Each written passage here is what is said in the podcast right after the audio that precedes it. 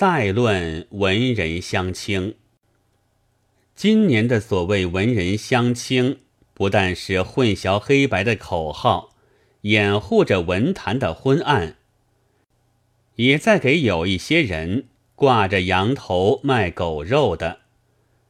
真的各以所长，相轻所短的，能有多少呢？我们在近几年所遇见的，有的是。以其所短轻人所短，例如白话文中，有些是截曲难读的，确实一种短。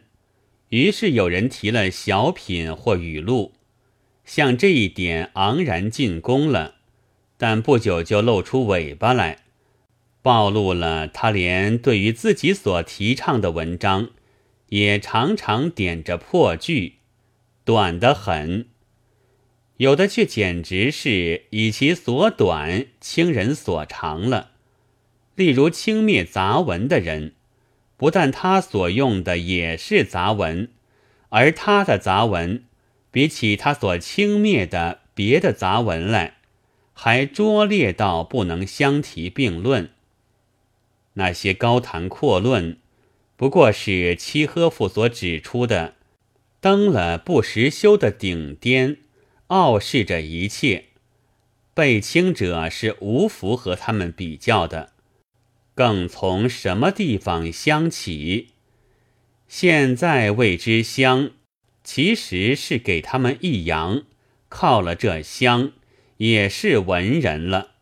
然而所长呢？况且现在文坛上的纠纷。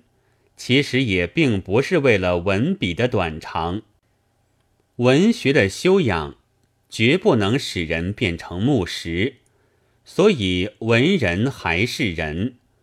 既然还是人，他心里就仍然有是非，有爱憎，但又因为是文人，他的是非就愈分明，爱憎也愈热烈。从圣贤一直敬到骗子屠夫，从美人香草一直爱到麻风病菌的文人，在这世界上是找不到的。遇见所是和所爱的，他就拥抱；遇见所非和所憎的，他就反驳。如果第三者不以为然了，可以指出。他所非的其实是是，他所增的其实该爱来，单用了笼统的“文人相轻”这一句空话，是不能抹杀的。世间还没有这种便宜事，一有文人就有纠纷，但到后来，谁是谁非，孰存孰亡，都无不明明白白，因为。还有一些读者，他的是非爱憎，是比何世老的评论家还要清楚的。然而，又有人来恐吓了。他说：“你不怕吗？”古之嵇康在柳树下打铁，终会来看他。他不客气，问道：“何所闻而来？何所见而去？”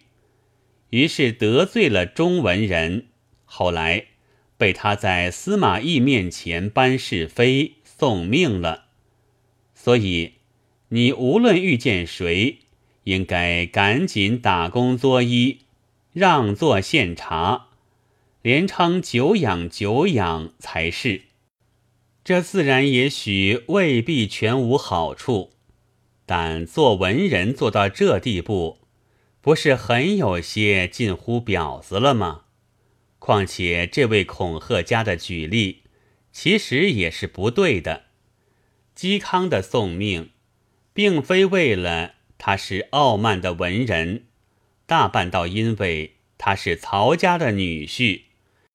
即使钟会不去搬是非，也总有人去搬是非的。所谓重赏之下必有勇夫者是也。不过我在这里，并非主张文人应该傲慢，或不妨傲慢，只是说文人不应该随和，而且文人也不会随和，会随和的只有和事佬。但这不随和，却又并非回避，只是唱着所事，颂着所爱，而不管所非和所增。他得像热烈的主张着所事一样，热烈的攻击着所非；像热烈的拥抱着所爱一样，更热烈的拥抱着所增。